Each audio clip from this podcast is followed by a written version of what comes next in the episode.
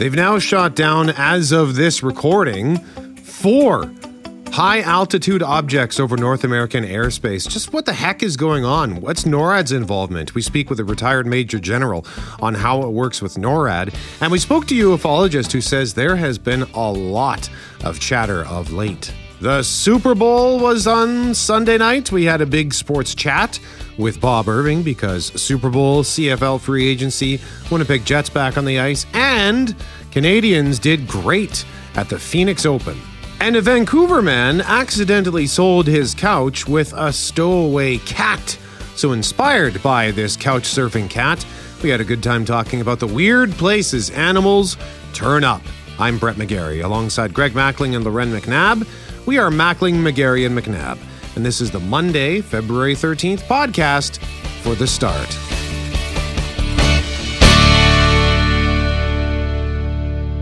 It is Mackling, McGarry, and McNabb. And you might notice if you're in downtown Winnipeg this morning, uh, smell of smoke. I uh, noticed it half an hour ago. It wasn't there half an hour earlier. It's even infiltrated the the smell is in the lobby of our building here at 201 Portage, and uh, Clay is on his way to check out a fire. I think on Victor. Yeah, is that it? According to Pulse Point, it's a structure fire on Victor, just north of Ellis. So uh, several pieces of fire equipment on the scene, and several more on the way. So.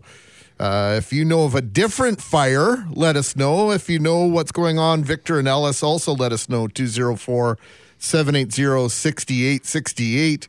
That that seems to be a house fire there, Brett. And so I'm I'm surprised that it would be um, smelling the way it is, but uh, here we are because over the weekend, of course, we had that huge fire on Main Street north of Higgins on the east side that uh, claimed uh, three businesses. And that fire went for almost two full days, Loren. I think it was a third of the total uh, number of equipment and firefighters in the city were on scene at one point or another for that fire, and and the smoke you could smell almost all weekend in certain parts of the city. Yeah, that was my initial thought this morning when Brett texted from downstairs to say it reeked like smoke and that you could really smell it. I thought, well, maybe there had been a flare up or that they were moving. Once you start, you know, moving things around after a fire scene to take down walls or do any demolition, you sometimes get that wafting of smoke again. And so that was my first thought because that was a huge fire. But we have another one on Victor, and if Clay has any details, we'll get them to you when we can. Already a busy day. I mean, it could be from the the one on Main Street because I'm just looking at the wind here. We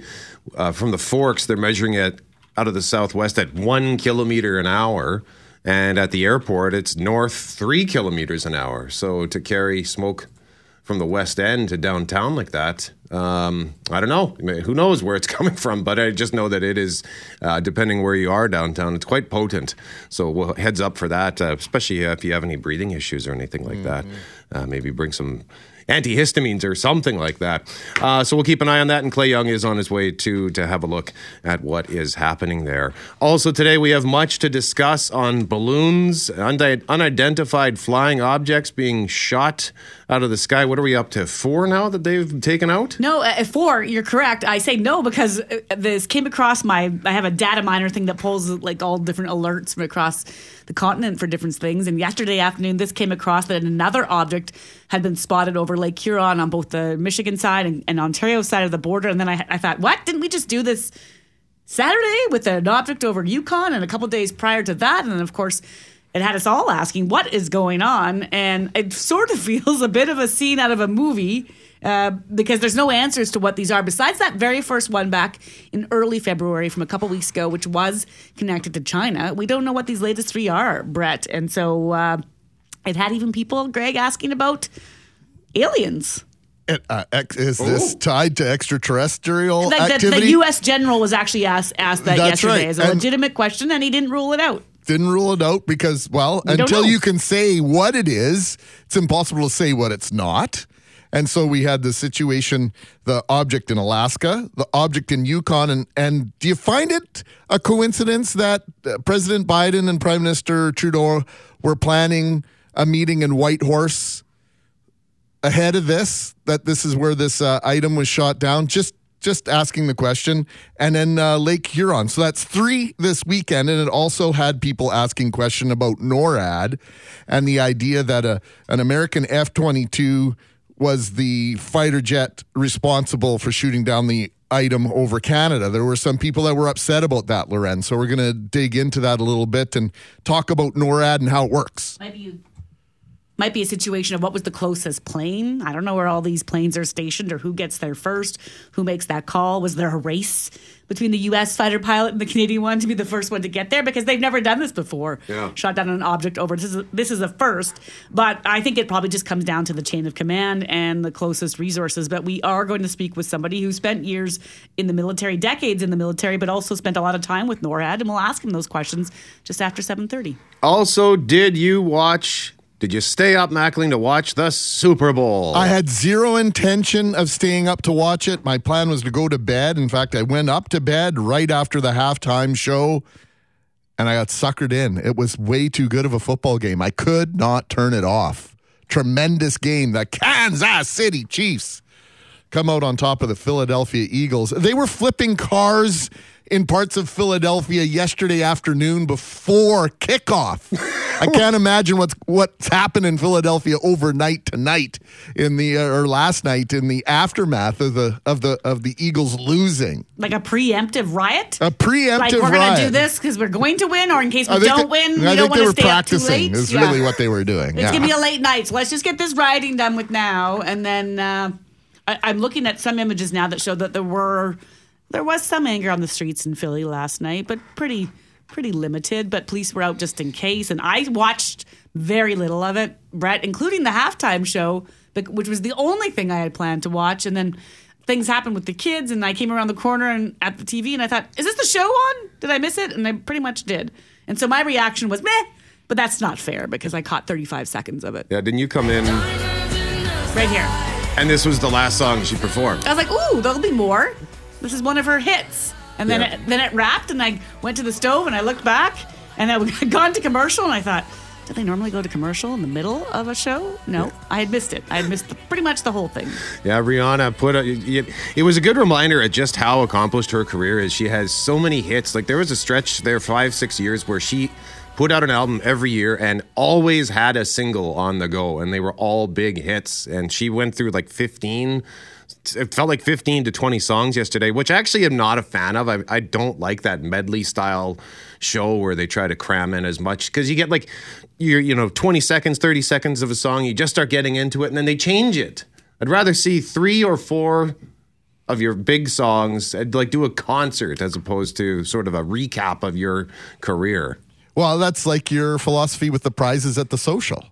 Get three or four really good prizes Yeah. versus 20 little prize packages. And I, I think it's tough or difficult to argue with your thoughts on that, Brett McGarry. I, I, I might endorse that. it was a neat stage though the floating the very like they had those diff seven, five, six or seven different floating stages which looked like a visual effect uh, so that was pretty, i would be terrified to be on one of those things She's crazy talented, and she's got a great voice, and there was no lip syncing there, and she looks good. Baby on the way. You know, what else can you say? Yeah, well, I thought maybe th- what we were seeing over the weekend was just the NFL moving those stages into place versus these balloons or whatever. Oh, it's just the stages that they're hanging from the ceiling at the stadium in Glendale. It's nothing to worry about. No, apparently not.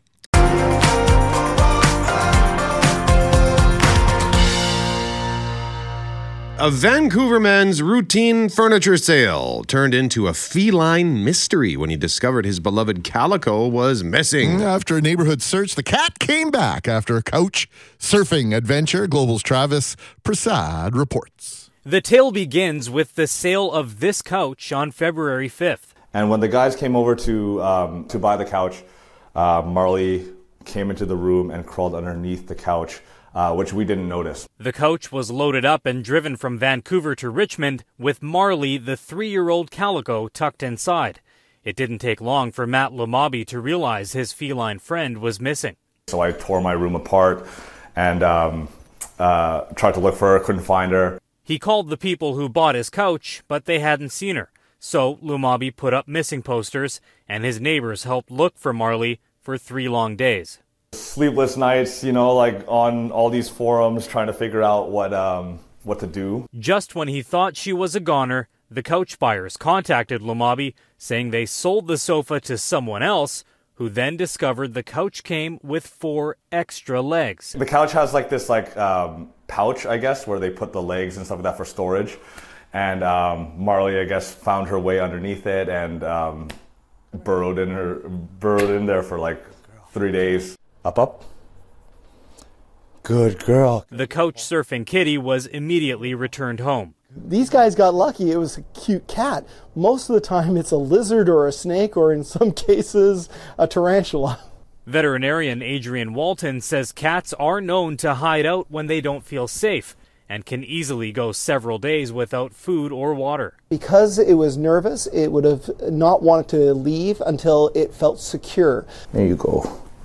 There you go. Oh, I'm so happy to have you home. Despite a dramatic journey, Marley appears to be in good spirits, her nine lives intact, and her owner breathing easy. I just couldn't get any peace of mind until she came home. Travis Prasad, Global News. So many great lines in that story. Four legs, four extra legs. The cat came back. They thought it was a goner. Uh, the cat is reunited. And I love the way we talk to our pets the same way we do with kids. Like, good boy, good boy. Like, you get that weird voice.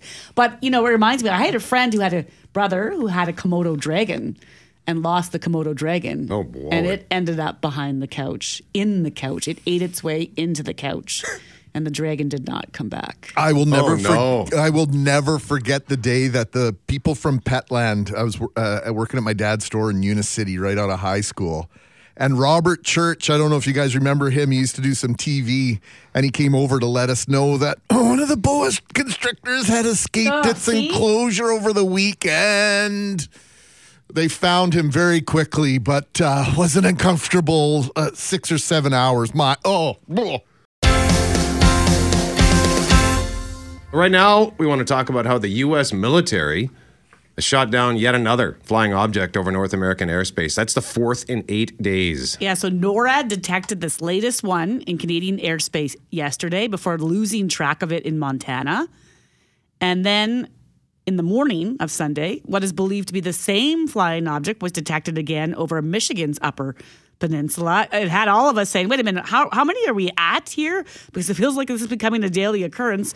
Global's Farah Nasser with what happened next in The object case. was flying at about 20,000 feet. The U.S. determined it was a potential risk to civil aviation and shot it down. The debris is believed to be on the Canadian side of Lake Huron.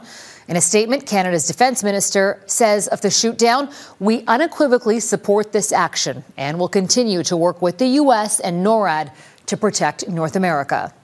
Reports say the object was shaped like an octagon with strings hanging off it, and it didn't appear to be carrying anything.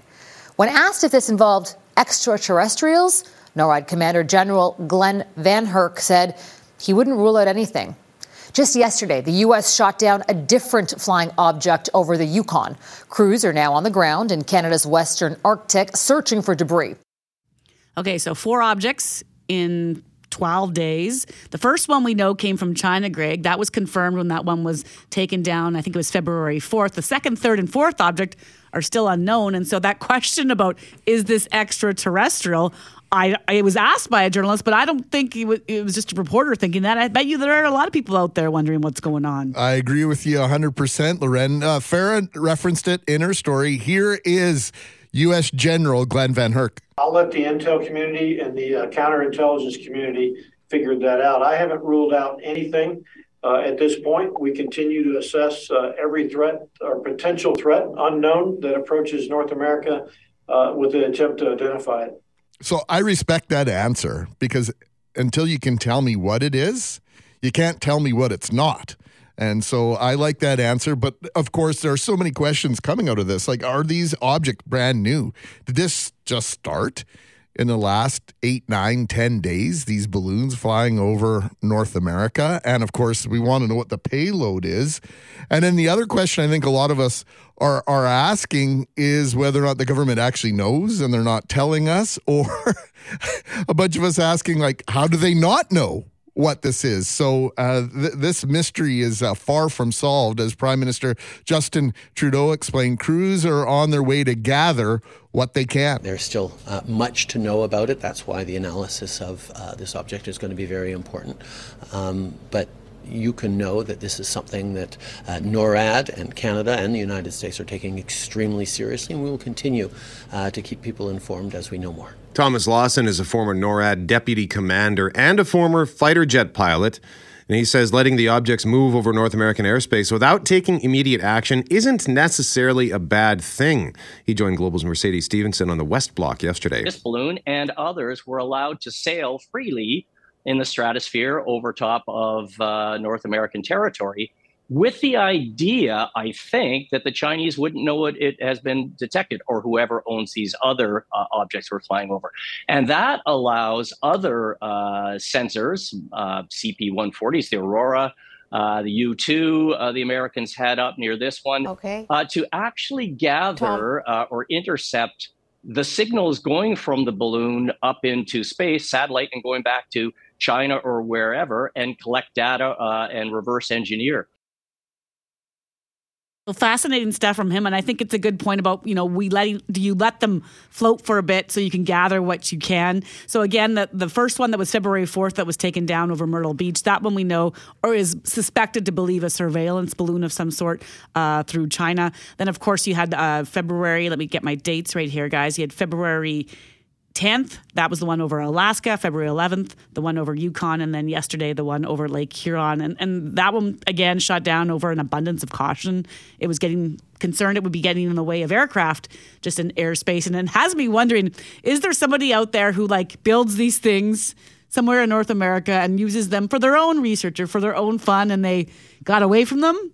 Or is there someone out there playing a prank? You know, is there something innocuous going on? You just don't know.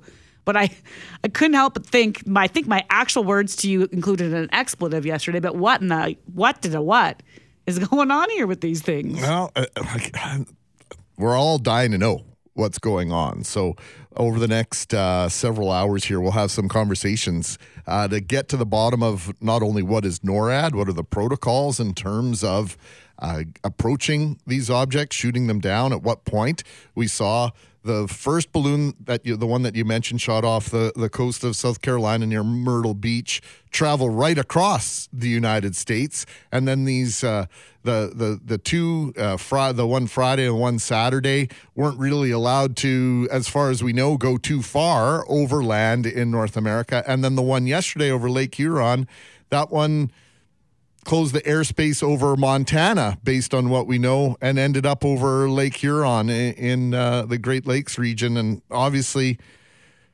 the the mystery is, is has got a lot of people talking, Brett. I don't know where you were out and about over the last couple of days, but that's all anybody wanted to talk about the Super Bowl and what the heck is in the sky. Yeah, yeah. I was at a buddy's place on Saturday, and he brought up the balloon, and I said, "Oh yeah, I wanted to talk to you about that one." So we had a chat about that, and you know, we're sort of joking, like, "Do we need to?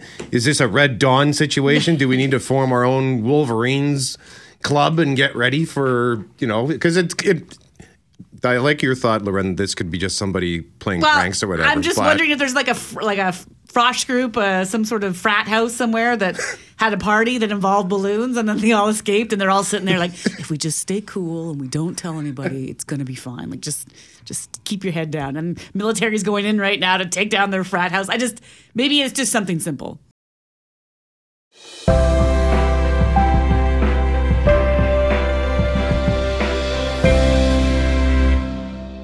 On this World Radio Day, we would like to give you some tickets to see the Winnipeg Jets versus the Colorado Avalanche Friday, February 24th. And it has to do with a story we shared in our last half hour about the cat that came back. The headline Vancouver cat goes on couch surfing adventure. So this guy sold his couch and his cat disappeared, his calico cat Marley. Three days later, she turned up. She had been hiding inside this little pouch underneath the couch and kind of burrowed her way into the couch and finally came out three days later and was promptly returned to uh, this man. So that just got us thinking of the weird places our pets turn up, or not even, not necessarily your pet. Maybe you just came home to find uh, an, unwan- an unwelcome guest. Maybe there was a bird in your home or a squirrel in your shed or something. I don't know. 204 780 6868. Like a time when my, uh, my the, I think this was early 80s, my parents came home and it was a bad year for forest tent caterpillars. And my apparently the whole house was covered with them.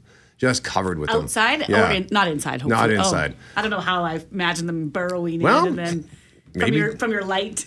over the Maybe they made their way into the home. But yeah, apparently it was so bad that my mom wouldn't even get out of the car. My dad had to get out and hose down the house and clear a path for her so she could run from the car into the home. So there you go. And there's some wildlife.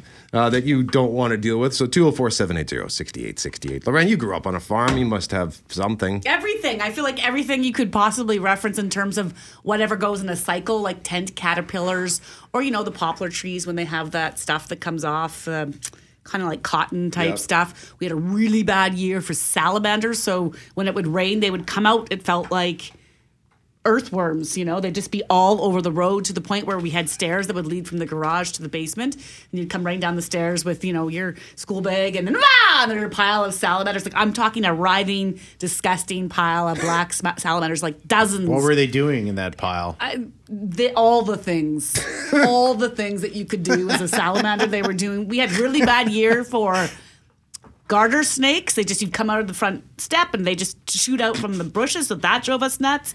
And so that's on the like the wild front. But the one of the most fun stories we had of animals not being where they're supposed to be is a phone call I got at a school one day.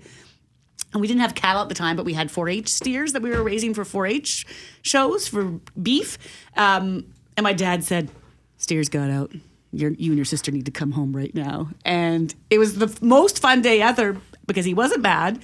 Someone had let the gate open. They got out. He couldn't find them. I couldn't find them anywhere. They're just gone. Mm-hmm. And so he got up in one of his friend's planes and found them like several kilometers away, just in a bush, hanging out. So then we got to borrow people's four wheelers and we're cruising around. Like I felt like I was in Yellowstone, like ranching up these cattle. And then we just skipped the whole day. Nice. Yeah. Awesome. It was awesome. Incredible. You you were you were a cowgirl. And a someone cowboy. out there who's listening is is going to say that I did nothing, and because we had to bring in some friends who knew a bit more.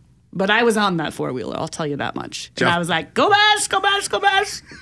Braun, what about you? My sister had a cat about 15 years ago. Uh, she lived in Ottawa and she lived in an apartment and she had this cat, and one of her neighbors moved, and somehow that cat jumped into the moving truck, and those neighbors moved three hours out into the countryside. So my uh, sister and her then boyfriend drove three hours out into the countryside and started papering all the hydro poles with posters like, "If you see Gordon, please give us a call." And weeks went by and nothing, nothing, nothing. Three months later, she gets a call that somebody on. found this cat uh, looking a little more feral than uh, previously had, it living the cushy life in an Ottawa high rise. But uh, they found it three three months later, and she went and got her cat back. It was amazing. Wow. That's incredible. Yeah. Um, was the cat okay? That was, it was alive. Probably had some interesting stories to tell if anyone could speak cat. Uh, Mackling, what about you? We had a cat uh, have a litter of kittens, and we gave away all the kittens except for one, and the kitten disappeared. My stepdad had been doing some renovations around the house, and we sort of feared the worst that the kitten had fallen down into the ductwork of the house.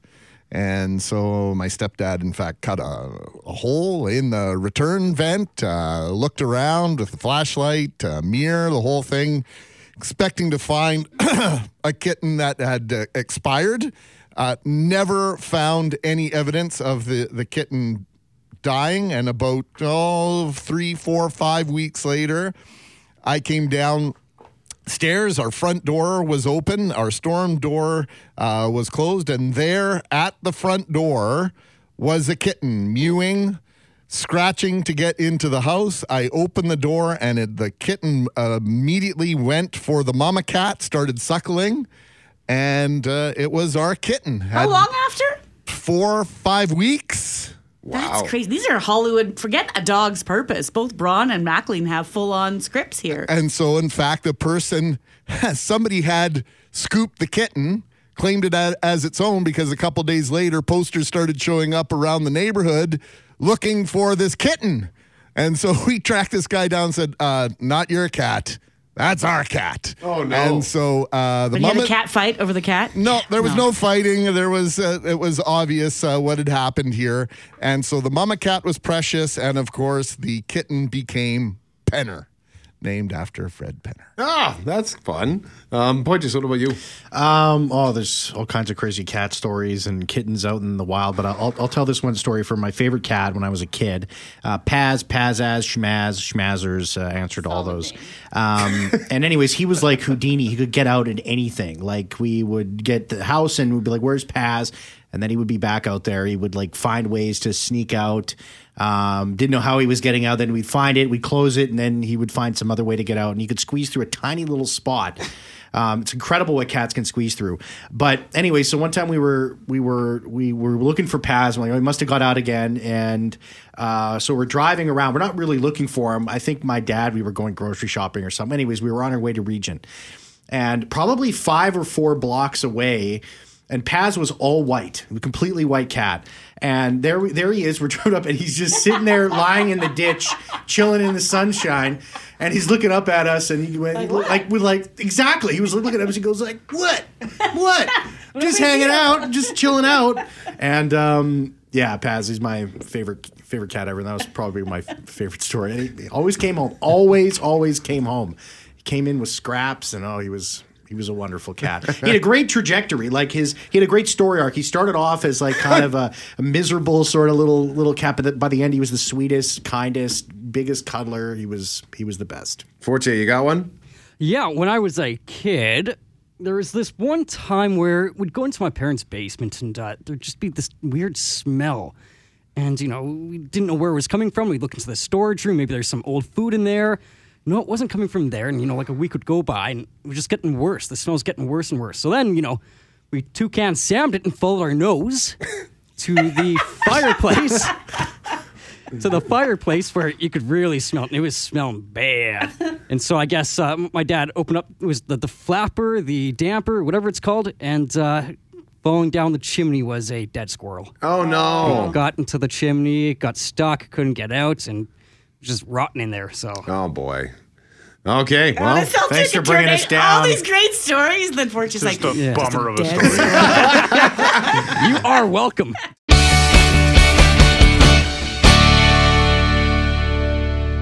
Now, the thermometer will hover near zero over the next couple of days, although it will cool down dramatically later this week. When I say dramatic, I just mean, you know, into those teens. And of course, the wind is going to factor in. But I know it's been a remarkable few days uh, that we've had. And, and especially in a month when we often complain enough is enough.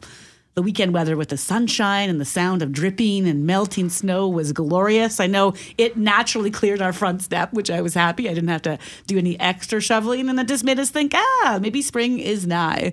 David Phillips is a senior climatologist with Environment Canada and joins us now. Good morning, David.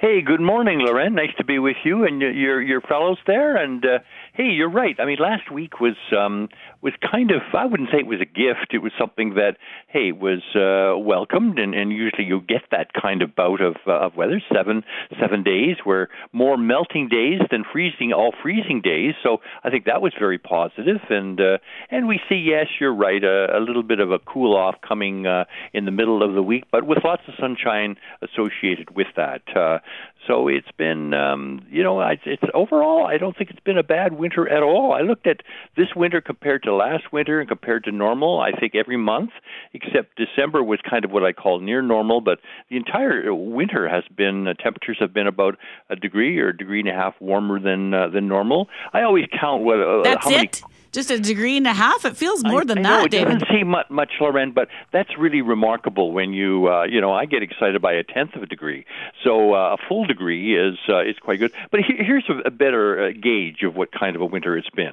If you look at the number of cold days, we define cold days in Canada as minus twenty, a day where you get minus twenty or lower. You've had twenty four of those guys. Um, you know, normally you'd get about thirty eight by this time of the winter.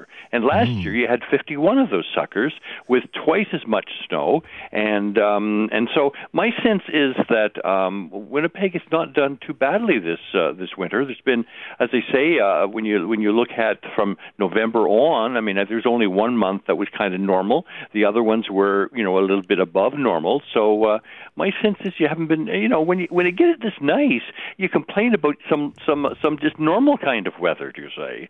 So um, hey, I, I think it's not been so bad, and uh, no, we still have a little ways to to go. Um, we saw last week a lot of uh, these Alberta or, or Colorado uh, lows that came through. Now that strikes fear in in Winnipeggers' hearts. I know they think, oh, Alberta or, or Colorado low, it often means snow and rain and flood issues, especially at this time of the year. But these actually tracked across the northern prairies, and what they did is they drew in southerly air or westerly air, and so that's why the temperatures were um, were, were really melting days uh, uh, uh, last uh, last week.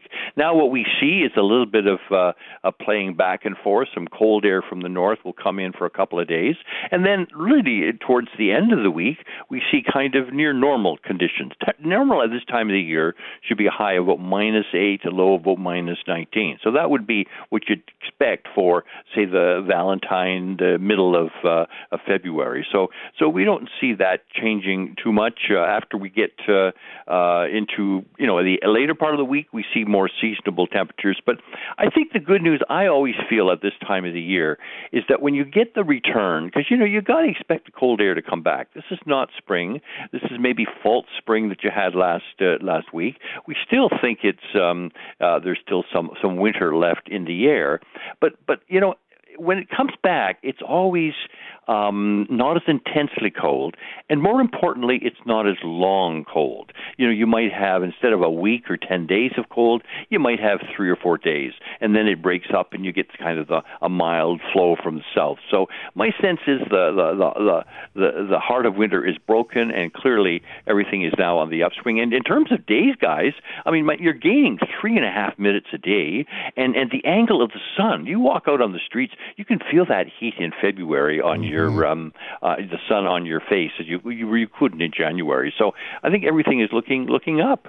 Uh, David, I think uh, we spoke to you maybe three, four weeks ago Yeah. to try and get a preview of what was going to happen. And we had that extreme cold in Siberia and in China. And so it was just sort of inevitable that that was going to make its way over to us. Can you see a little bit further in your crystal ball about what might be coming versus this two or three days here and there of, of cold weather? Has has that really cold stuff over the Arctic uh, dissipated at all?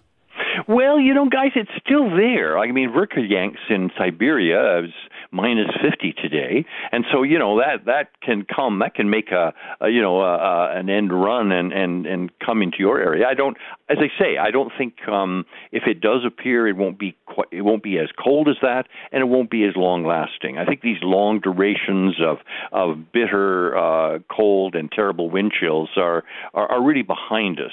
I think when you get these kind of uh, of uh, northerly flows, they they're not the dominant flow at this time of the year. It's more the westerly, what we call a zonal flow from Pacific or even from the south, and so that's really going to to dominate the weather. Now, you know, I, I'd love to tell you. I've looked at the forecast this morning, and they're right out of the computer, and they all show, oh my gosh, spring is just around the corner. No, not quite yet. We're showing that uh, this month, like this week, looks fairly, you know, fairly mild. Um, next week looks a little on the cold side, and then we're back into kind of seasonable temperatures. So it's this little bit of back and forth and up and down, this ping pong kind of uh, of weather that um, that is so typically at this time of the year. You want it to warm up, but it just sometimes takes its little little sweet time. One of the things that really prevent you from seeing a really really balmy kind of temperatures is the snow on the ground. You got to kind of melt that snow on the ground. Now there's 18 centimeters of snow, I think, uh, sitting on the ground in the Winnipeg area.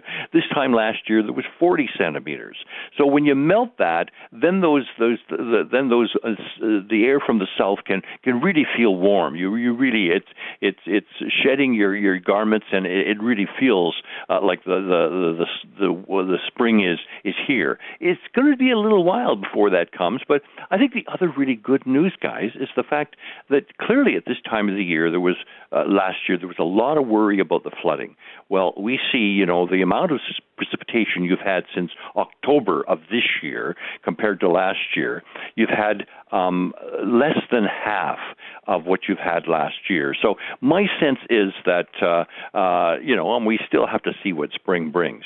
But um, right now, the models seem to suggest kind of normal precipitation and normal temperatures. But hey, it's uh, it's it's a little waiting game. You know, we got to wait till February and into early March. You're still a month away from uh, from the first day of spring, and we know that uh, hey.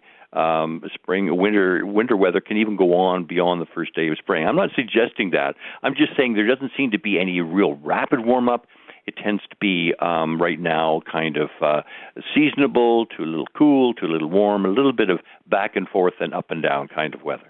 David Phillips, Senior Climatologist, Environment Canada. Always a pleasure, sir. Thank you so much. You're so welcome, guys. Bye bye now.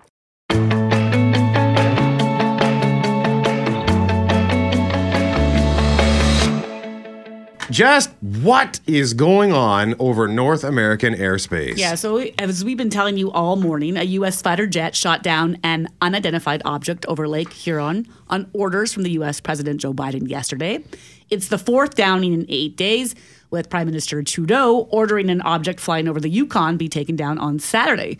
General Glen VanHerck is the head of NORAD and U.S. Northern Command and says they're still trying to determine what the last three objects were. They're similar in size, uh, similar in speeds. They go with the wind on these objects that we've seen.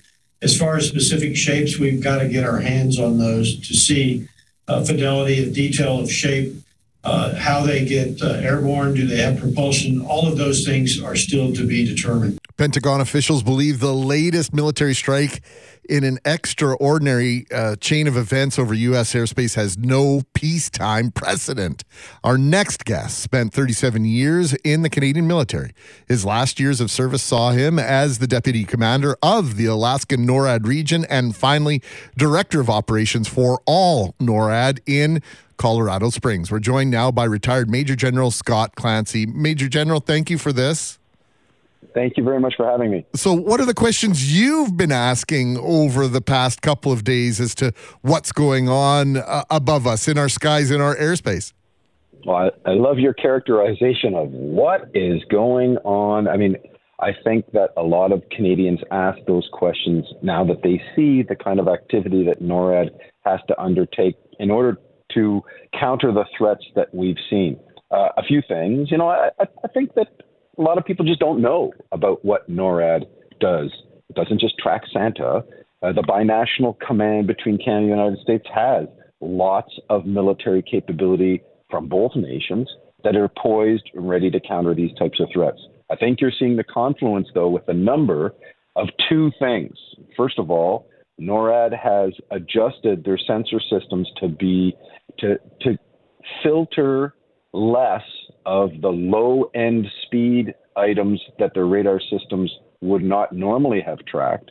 And that's causing them to see more of these objects. And then, secondly, I, I and I don't know this, this is still presumption on my behalf, but I think there's a concerted effort by our adversaries at this point to garner more information.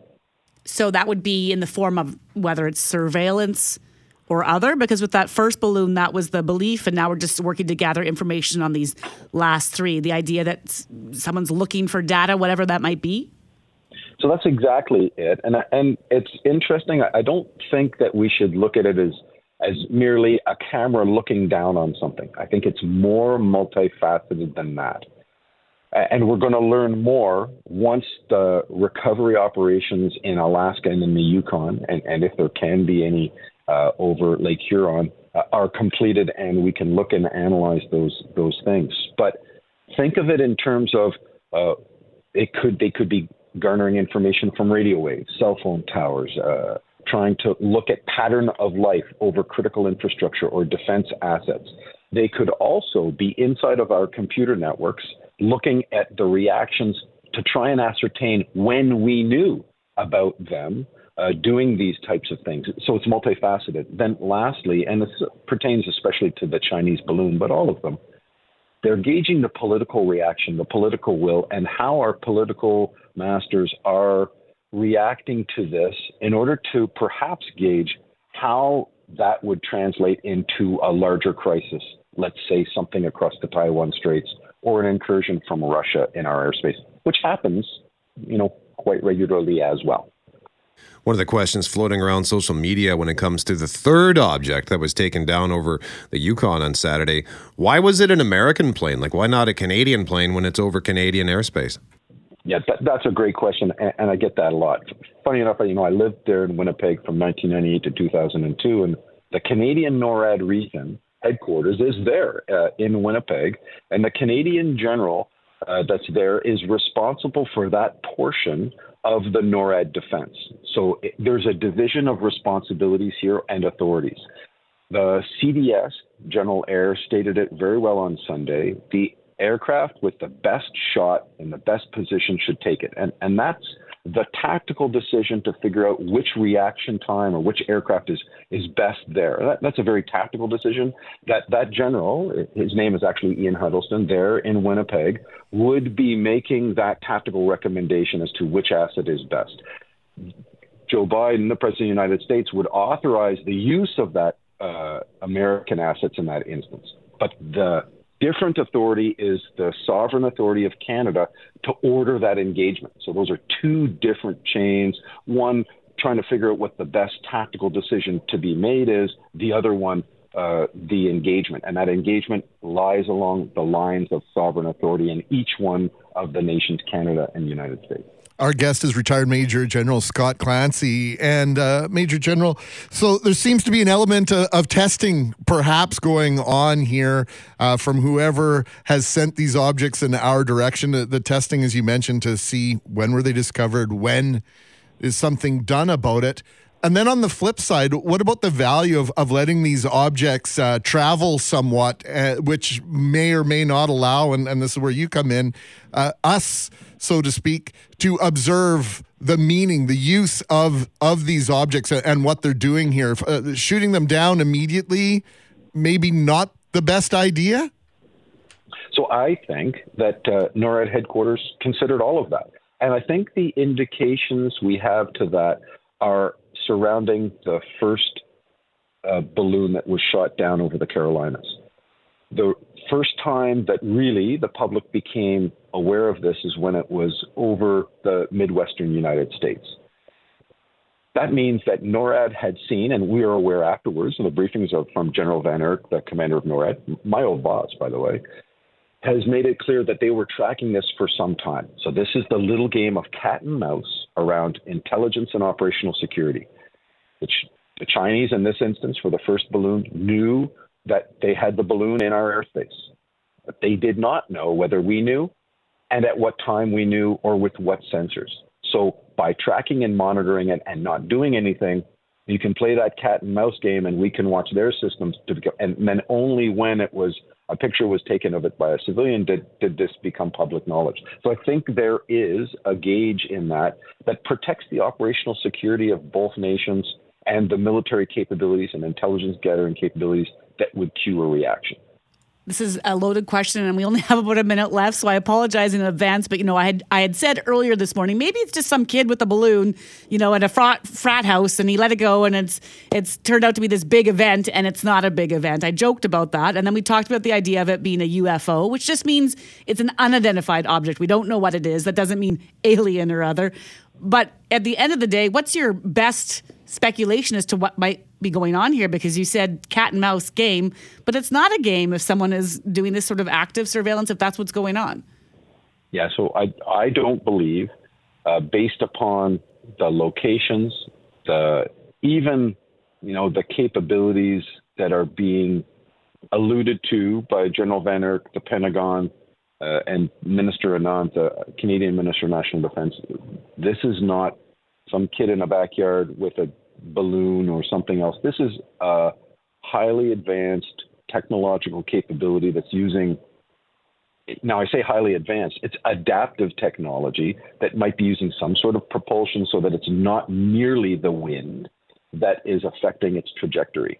Uh, you know, when I refer, when you look at the balloon that the Chinese sent, I mean, this thing was 150, 200 feet tall, and the payload was the size of a wide body jet. So we're talking about a very sophisticated intelligence gathering capability. Retired Major General Scott Clancy joining us live on 680 CJOB. Thank you very much for the time and the insight. We really appreciate this. Thank you very much for having me. We just spoke to the retired Major General on the balloons and the unidentified objects that are being shot down over North American airspace. And this has actually turns out there's been quite a bit of chatter on this front. The crew of a Canadian North flight, for example, in late January, reported unidentified lights in the sky over Yellowknife. This, according to an incident report and an audio recording. Yeah, so this comes uh, courtesy cabinradio.ca. The ATR 42500 charter from Fort McMurray was approaching Yellowknife when its crew, quote, reported two lights 10 nautical miles northwest of the field, end quote. A note on aviation reporting system, uh, CADORS uh, states the time of the sighting is given as 11:15 p.m. Mountain Time on Sunday, January 29th. An audio recording of Yellowknife's air traffic control tower on that night captures a crew member of Canadian North Flight 5071 telling the controller, quote, "We're looking at two lights dancing around here." Here's some of that exchange. Tower, it's uh, Arctic 5071. Arctic 5071, Yellowknife Radio, good evening. Good evening. Just wondering, do you got uh, two planes that are just to the east of your field doing circuits or maneuvers? Negative. I have no reported traffic in the area. Do you have a visual or something? You know, we're looking at two lights dancing around here that uh, to the east of your field. They're above us. Uh, well, I don't know what. We're not seeing them on TCAS, but you see the lights moving around. I don't have anything on the radar either. Let me uh, talk to center. Arctic 5071 Yellowknife Radio. Okay, go ahead. Hey, center doesn't have anything about any movement in the area, so I'm really wondering what you're seeing there. Yeah, so are we. yeah, so are we really wondering what you're seeing there. So, of course, we all see things in the sky, right? I came in this morning, there was a text from a listener saying they, th- they thought maybe they saw a shooting star, but, you know, more of a meteor type closer to Earth. And you're seeing a GAT last night. And of course, we have these balloons that have been taken down and then other unidentified objects. I think maybe there's just a lot more going on in our skies than we even know about.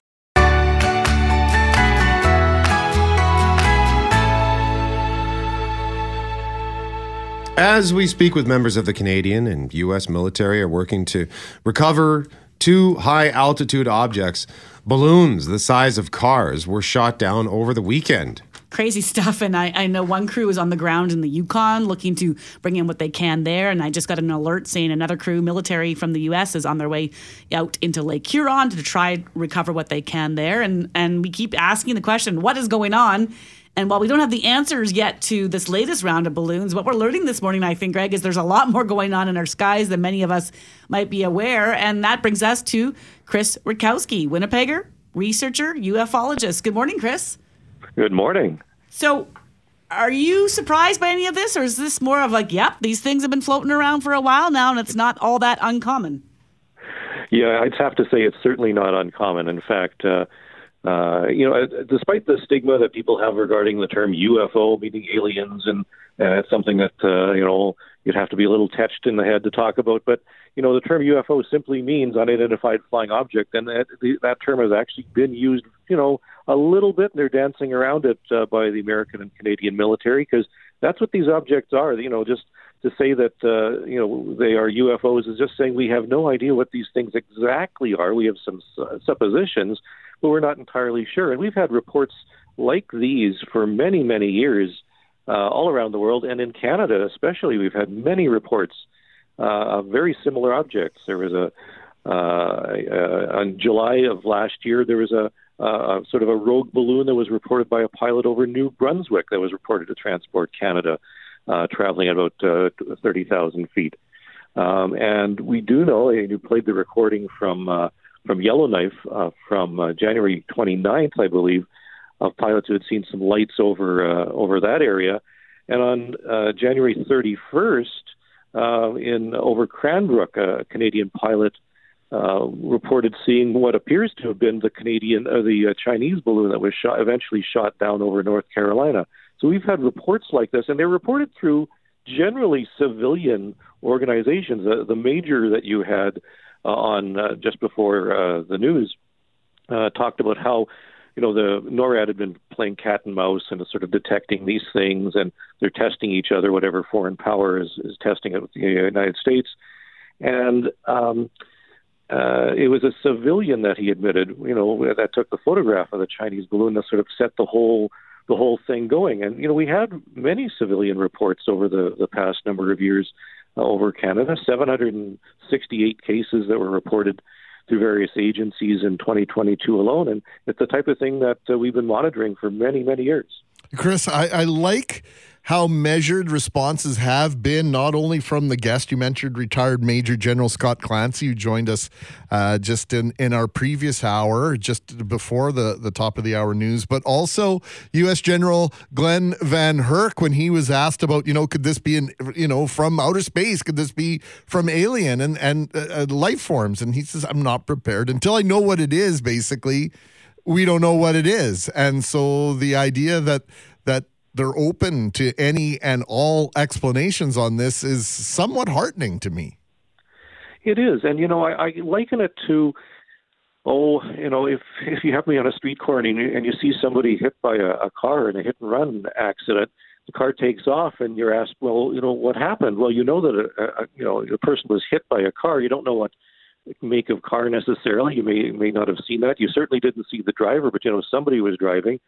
Uh, so you know something happened, and you can't identify it exactly, but you can say something happened, and that's the same type of thing. You know, we have a uh, these objects that are flying over Canadian and United States airspace, and we don't know exactly what they are. We have a fairly good idea, you know, of some of the observations and the the, uh, the the sighting details, but we don't know exactly what these things are. There's no question they happened, um, and that's why we call them UFOs. They're unidentified flying objects. Now, the audio that you shared with us from late January in uh, the Yellowknife area, we, the, the, audio referred to, you know, where we can see some lights dancing about. Uh, did they ever figure out what that was? No, in fact, uh, we don't know what that was.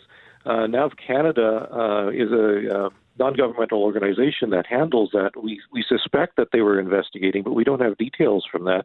We've had reports uh, just over the past uh, 24 hours from uh, people in Canada reporting UFOs. There's two a day that are reported every uh, every day in, in Canada somewhere. There's a report from London, Ontario last night uh, of lights moving around in the sky, and also all the way from the other side of the country over BC. So you know, this is very, very common, and you know, 10% of the Canadian population believes they've seen UFOs. So if you've seen something, you're in pretty good company. That doesn't mean alien spaceship, just to reinforce that one more time, Chris. I think our head often goes to the Hollywood. Just quickly before we let you go, if, if a thousand are reported every year, how many of those end up being balloons or drones or other or other? Well, the vast majority of cases uh, that are filed and, and, reported do have possible explanations. So, stars, planes, planets. Some of the objects seen recently turn out to be the Starlink satellite chains that people see. In fact, uh, that was uh, one was uh, set up over the weekend as well. So, you know, there's very, very few relatively, but you know, even if it's just a, a handful here and there uh, that turn out to be uh, balloons and drones, there's uh, you know enough of an interest to suggest we should be studying this a little bit more. Chris, Chris Rutkowski is a researcher and ufologist joining us live on 680 CJOB. Chris, always a pleasure. Thank you for joining us. Thank you.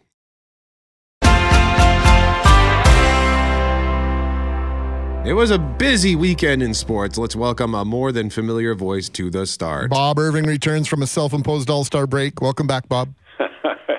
it's good to be back, and you can guess what I was doing yesterday.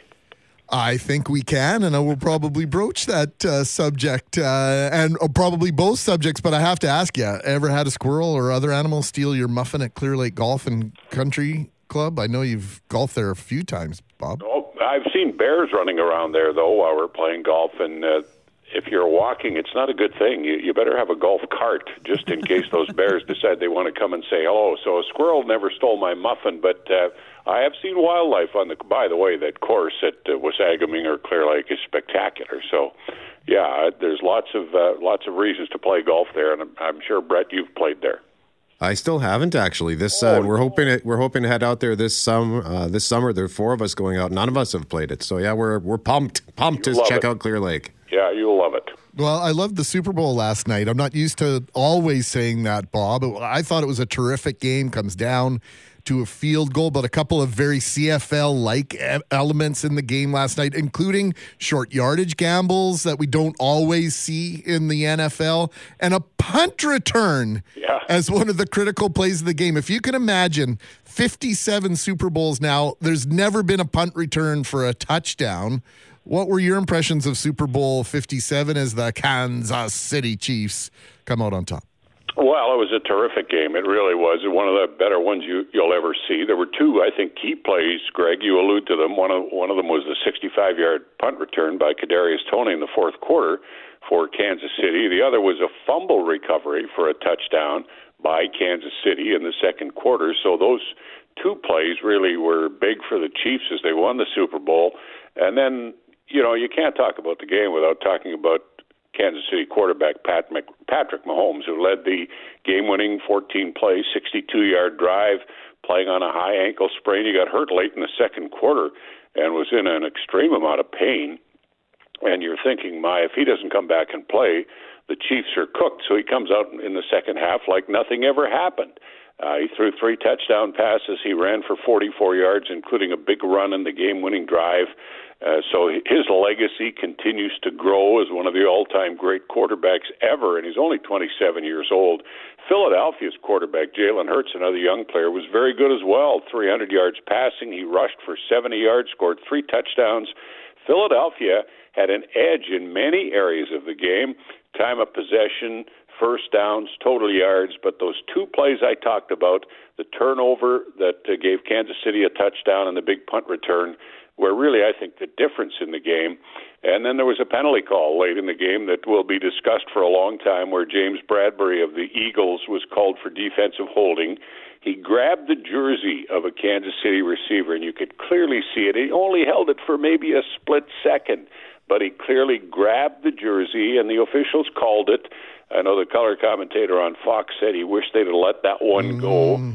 But when is a penalty a penalty and when is it not a penalty? And that's the debate that will rage on. But it was a fabulous game. The halftime show was fantastic, as they always are. Nobody does spectacle and hype like the National Football League. There's no league in the world that does it as well as they do it, and they did it in spades last night. Okay, so we just had a week off and change from NHL. The Winnipeg Jets coming back from their break, beating Chicago 4 1 Saturday. We had three points from Blake Wheeler. Uh, you know, that there might be some who'd argue that long of a stretch would make it difficult for them to come in as they did on Saturday. What do you expect from them now in the days and weeks ahead, Bob, after this break? Well, they got off to a slow start in that game, Loren. They were outshot in the first period, but they came on as you knew they would. They were a little bit rusty, and they beat Chicago. A game they had to win. You can't play a team that's as low on the standings as Chicago is and not win that game if you're serious about making the playoffs. So it was a good return from the All Star break.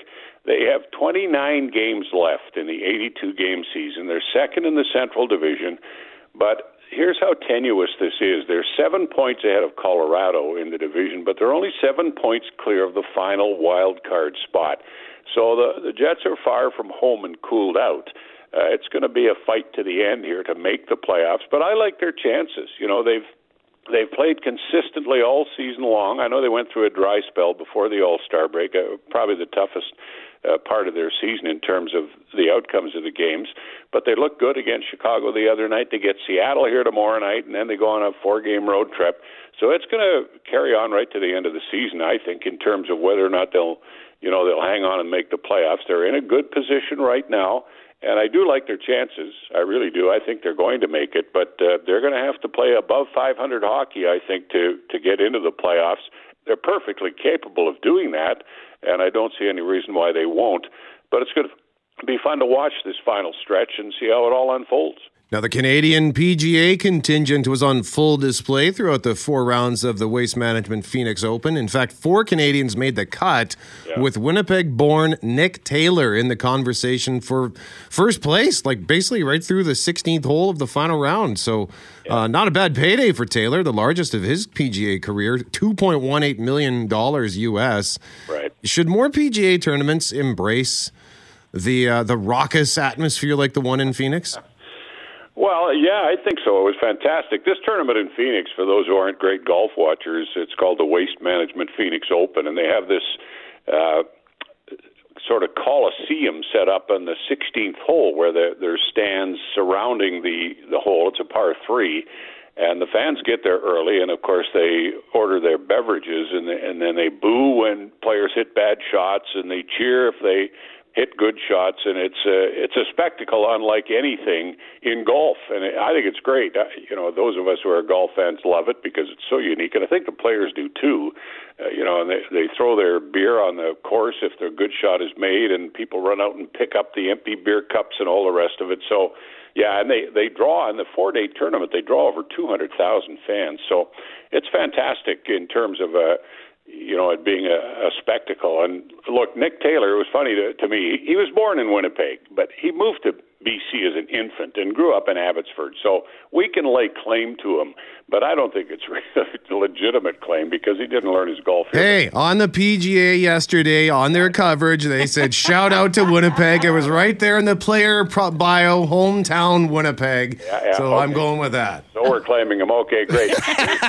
Here's what I liked about that, though. When they said that, Jim Nantz said that, then they started talking about George Knudson, who is a or was a Winnipegger. He grew up playing golf here at St. Charles. He won eight times on the PGA Tour and was often called by Jack and Arnold Palmer and others.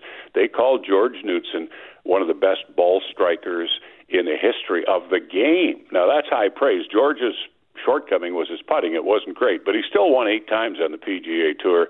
Passed away at a very young age from cancer. But that's what I like best about it is George Knudson's a legitimate Winnipegger. He learned to play his golf here in Winnipeg.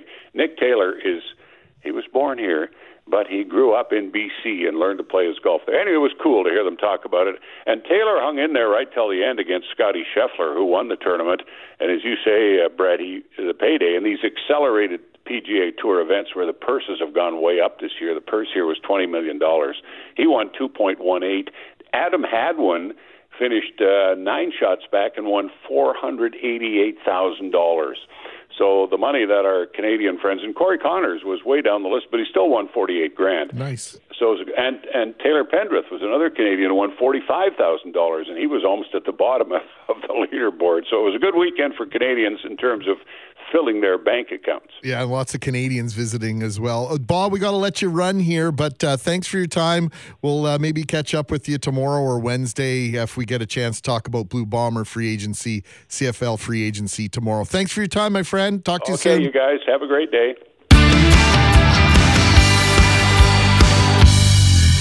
At one point, UFOs, unidentified flying objects, and Craig Wing and Greg with some interesting feedback on that front. Craig insists this is a true story. About nine years ago, we were fishing near Gimli on Lake Winnipeg. We were about four kilometers out on the lake.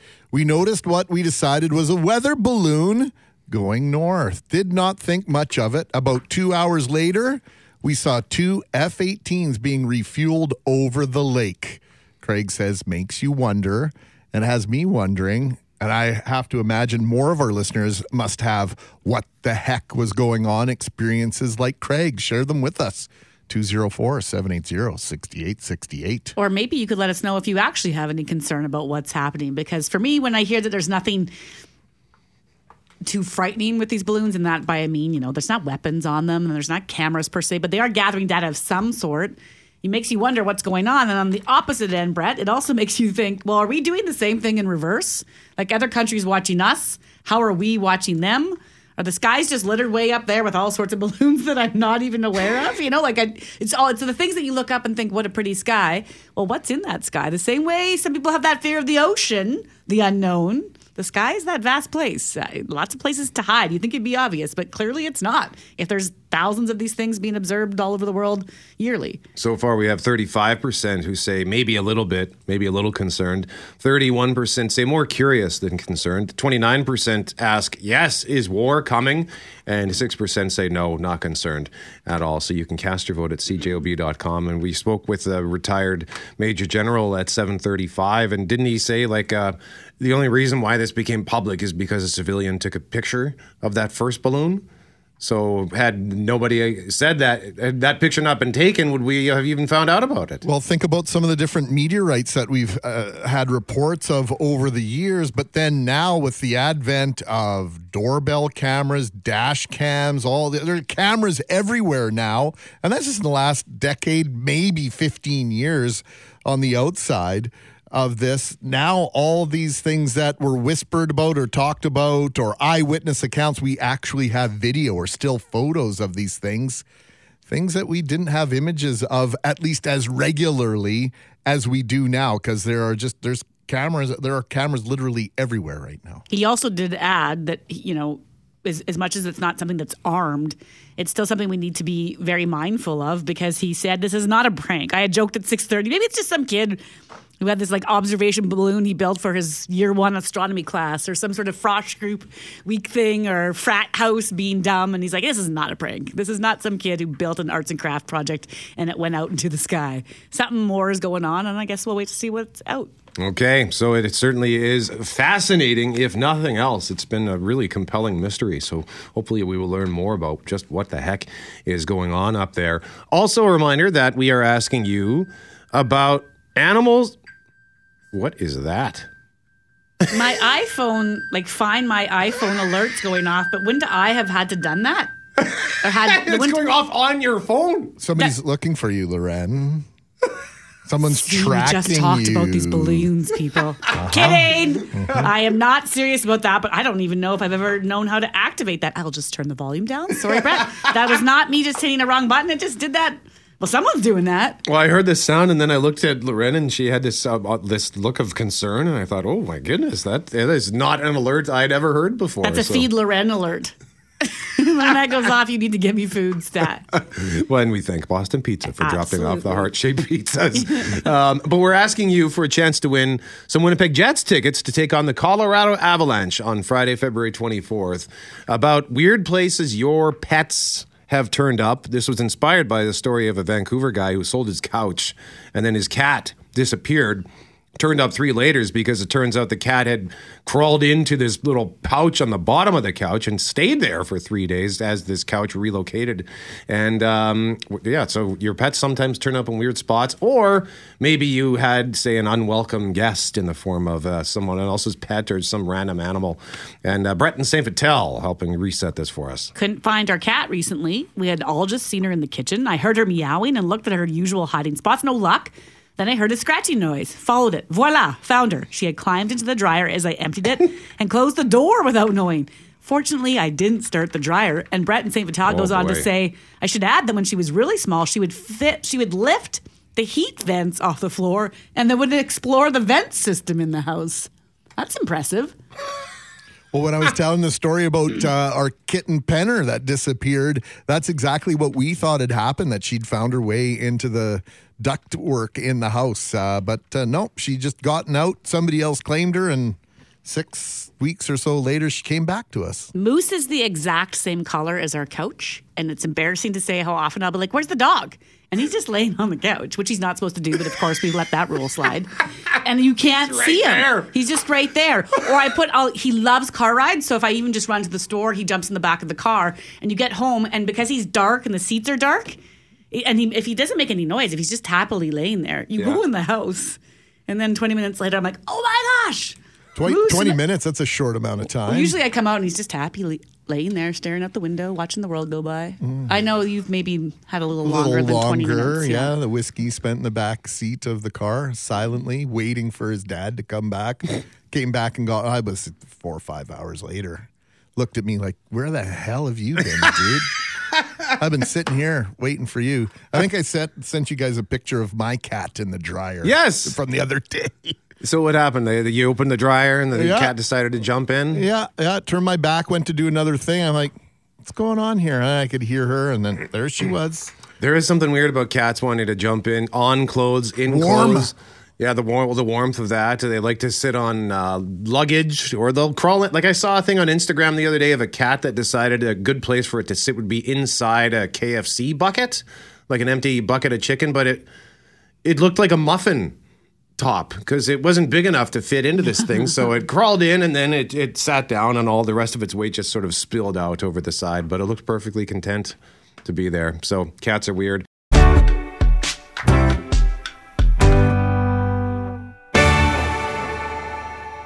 Where are the weird places that your pet has turned up, like this Vancouver cat that was hiding inside a couch for three days, a couch that was sold to somebody else? And it's also added to the conversation of weird encounters or perhaps unwelcome guests that are in the form of other people's pets or just other animals. Like this listener says, this happened to my brother.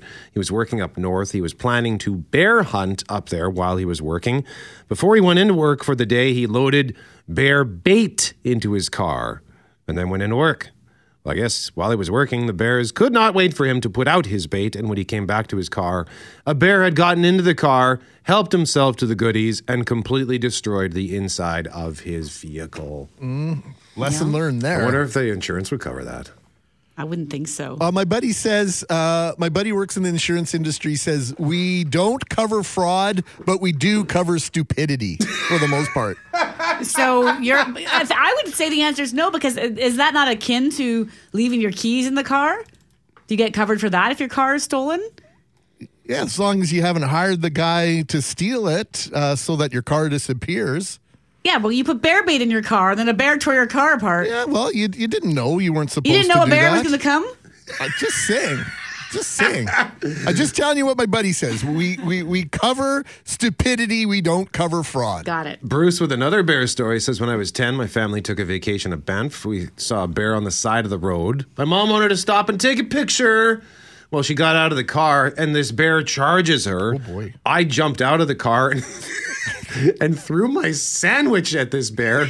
he was distracted enough by the bologna that my mom was able to make it back to the car. So you can never say uh, that your mom's full of baloney ever again. uh, Preston with uh, a cute one here, Loren, I on love uh, this. wel- a welcoming committee. So Preston says the weirdest place I found a pet. Well, it wasn't my pet, but someone else's. I'm a real estate appraiser. One day, a couple of years ago, I went to an acreage. I drove into the yard and was greeted at the door by a cow. I found out later it was their pet cow that didn't like staying in the pen with the other cows. It has been one of the most unique welcomes I have received. I have so many questions about that. Yeah? Well, a cow's big. Like the pet pig thing, I get, right? It can be a couple, maybe a foot and a half high and two or three feet long. Like, are we talking a full on cow, or maybe the cow just hung out in the porch? There's a picture. What? Yeah, Preston sent a picture. I'm more picturing the half door, you know, where the cow could hang its head over the door and like the Dutch door. Yeah. Yeah.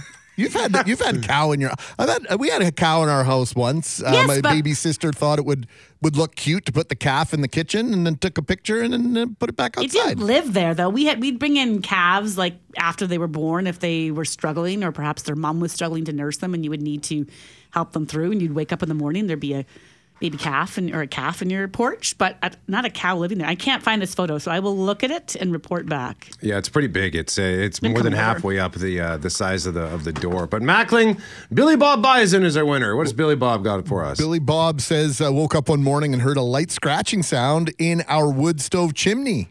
I had to head off to work. My two teenage kids were at home, still sleeping. Before I left, I opened the wood stove door, hoping the bird would fly out. My kids would let it out of the house. I got a call at work later in the morning, and when I answered, all I heard was.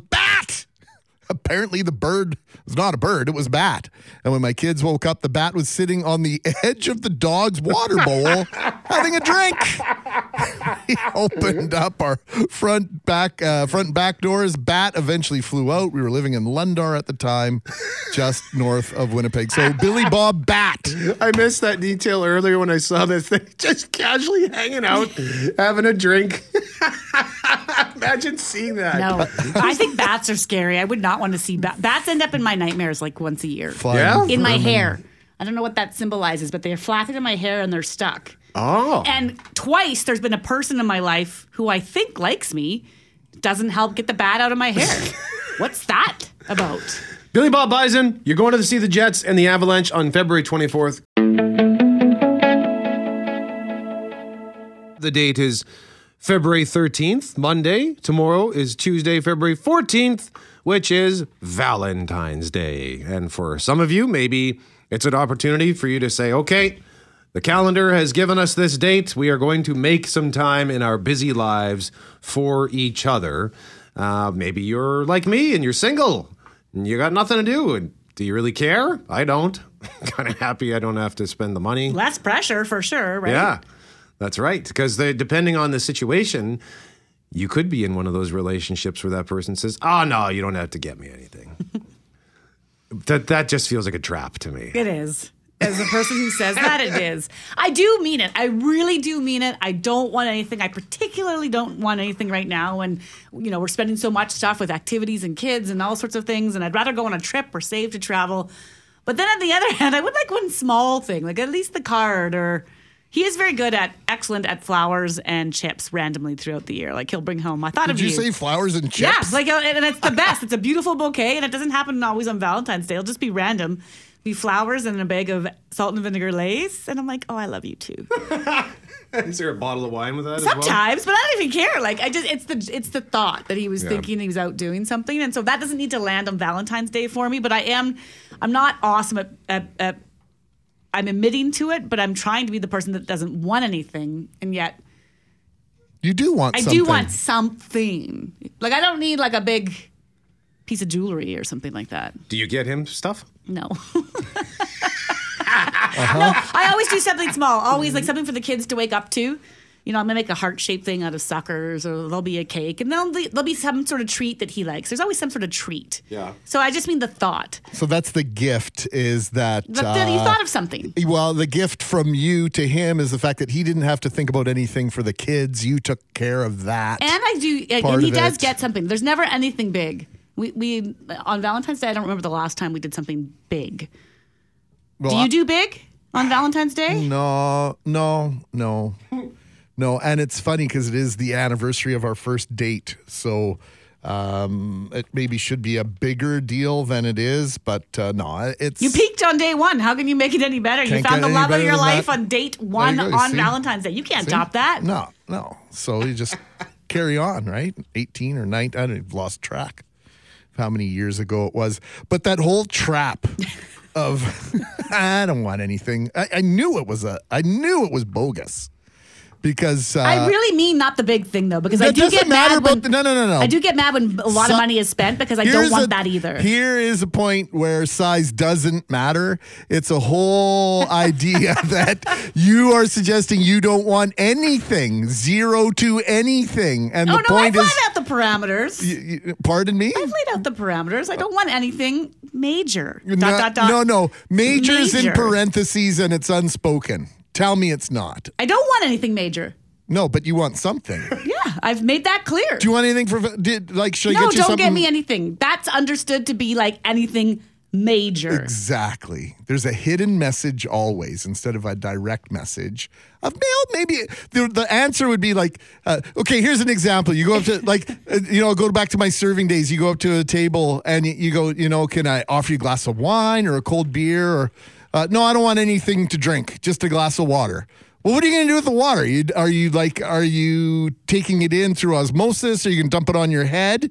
No, you're going to consume it. You're going to drink it. It's a drink. So just say what you want. Be so much easier, Loren. I'm not petty about it though. It's not like I'm trying to find a video of uh, a I'm not suggesting family. you're laying a trap. No, no, I'm like- just suggesting that, you know. you know, a Modern Family, Cam and Mitchell. It's their anniversary, and he, uh, how's it go? He's they're laying in bed, and it's eleven fifty nine, and Mitchell says, "Okay, well, good night, Cam," and he goes, "Mm-hmm, mm-hmm." Three, two, one. You forgot my anniversary because it's now the next day, and he's that petty that he wants to be able to say, like, "You legit forgot our anniversary." It's not like that. Yeah, no, I get it. And the whole idea of no gifts. Uh, my uh, in laws are celebrating a very major anniversary coming up next month. And on their invitation, they said, no gifts, please. And I'm like, why'd you put that on there? Because the people who are going to bring you a gift anyway are going to ignore no, ignore no gifts, please. But maybe they mean it. Oh, they do mean it. They absolutely do do mean it. I would never put that on an invitation to a party at my house because you're welcome to bring whatever you want. Bigger the better. I'm just kidding. But something is nice. I don't mind something. I'm just honest about it. I remember I dated somebody once who explicitly, and I like buying flowers. I love buying flowers. Uh, but I was explicitly instructed do not ever buy me flowers Mhm. because I can't have flowers in my home because my cats will destroy them. There you go. So that's a fairly logical. So Mhm. what she did said, I like flowers, but I just I can't have them because my cats will will annihilate them, and so I never did. I I would buy her other things. Was there any sense though she was going around and bad mouthing you? You know what? Brett never buys me flowers. Maybe because she told me late in the relationship, you never buy me flowers. Like, well, you told me not. No, see, that's not You fair. You told me not to. That's See? not fair. That's, That's just an a trap. That- That's a that- trap. Well, she's that's not good of her. No. no. So, and and it, well, and it just made me sad because I I lost a couple of years of potential flower buying opportunities. I really enjoy uh, getting going to the the flower shop and buying. You know, g- the, putting together a bouquet because I don't just like to walk in and say I'd like a dozen roses, please. I'd like to look around and see what they've got and ask them if they can put something together. You missed like also the post flower giving coitus. Is that a thing? It's supposed to be.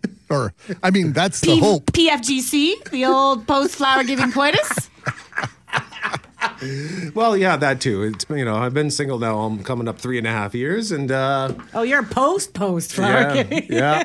But I, I don't know. It's it's weird. Part of me doesn't care that I'm single, and I think maybe it's because part of me is not interested in the effort and the, the changing landscape of dating. I've done the dating apps. I don't mind them, but it's a lot of it's it's a lot of work and and it's it it's a confusing space. And I know Loren, you have friends who are on the dating apps who are also trying to make heads or tails of how to navigate those things, Yeah, right? I'd love to hear from people 780-6868 because on our show tomorrow, I'm hoping to get more into this. We're hoping to get more into this. I put some asks out to some of the different apps. Uh, you know, what are the dating trends? Because I get that it's hard out there, and you could. It was hard in the 1940s, probably. It's hard now, but the whole idea of getting out and meeting someone really changed in the pandemic. So that changed the way you did it. Online dating's been around for a long time, but you have these apps, and so I was of the misconception in talking to friends that there was an app for everything. So not just an app if you want to date, but like I'm I I just want to have a hookup. That's your app. I just want to go for coffee and have a good conversation. That's the app. I just want to meet uh, a blonde who's seven feet tall who likes aliens and cats and hates flowers. And there's an app for that. I just assumed there was a far more specific ability to connect. Yeah. And it turns out, from what I'm hearing, that I'm wrong. Like it's still not not that there's that trap, but you know, someone will text and say, "Come on over," and they'll say, "No, thank you. Like I haven't met you yet." Well, I thought you didn't want a relationship. Well, I, just because I don't want a relationship doesn't mean I want to just jump running over to your house. Hook up randomly, like with five minutes no- notice. right. Like, yeah. I mean, that's there's different things. And so I, I just thought it would be a much more organized space. Well, when you think back to the personal ads way back in the in the newspaper days, when people would take out personal ads, single white female seeks a long term relationship or short term relationship, or compa- single white male can you know looking for companionship. Uh, Things used to be pretty clearly laid out in those ads, uh, at least based on the way they've been portrayed in the in the movies over the years. I never went down that road. I was sort of in the in between. So the the online dating thing absolutely fascinates me. I think it's incredible. But I also know from some of my friends who have kids, and now my kids are in that age group, but uh, kids that are in their late teens, early 20s, how many uh, steps are being skipped with regards to getting to know? Like that whole idea of texting and the ability to say things that you would never say face to face.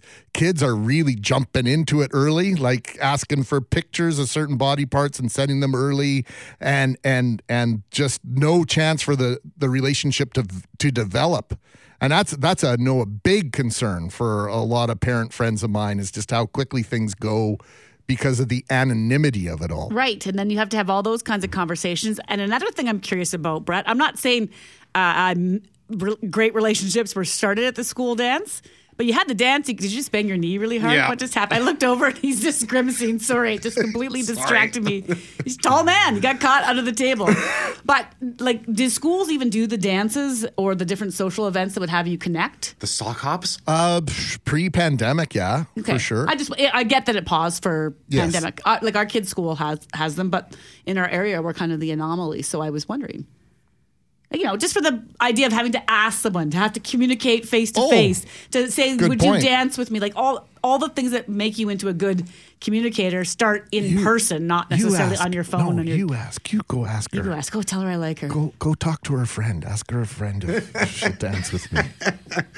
Well, and I think that's that's one of the the good things about some of these apps is it it could for somebody who is too shy to walk up to somebody and ask them out, it could give them that in to start that conversation via text. But then the danger of that is that all of your communication henceforth is via text. So by the time you actually see this person in person, you've already talked about your whole day and you got nothing to talk about. And also, I, I don't know about you, but I have found in friendships that, you know, when you're meeting somebody, they can be far different in text than Yes. real life. You're like, oh, this person's so funny. And then you meet them, you're like, oh, you're funny because you had time to be funny. Or you're smart because you had time to quickly Google that. And, you know, then you discover that they're a different person. And they probably think the same, you know, in reverse. Look up Chris Rock's uh, one of his latest uh, routines and his bit on the whole idea that when my mom and dad, when my dad went to work, that was the only contact my dad, his dad had with his his mom was in the morning when he left and when when he walked in the door in the evening. And now it's like, so how was your day? It's like, what do you mean? How was my day? I've texted you 97 times. We've had three phone conversations, and I've been updating and watching your social media. I know exactly what you did today.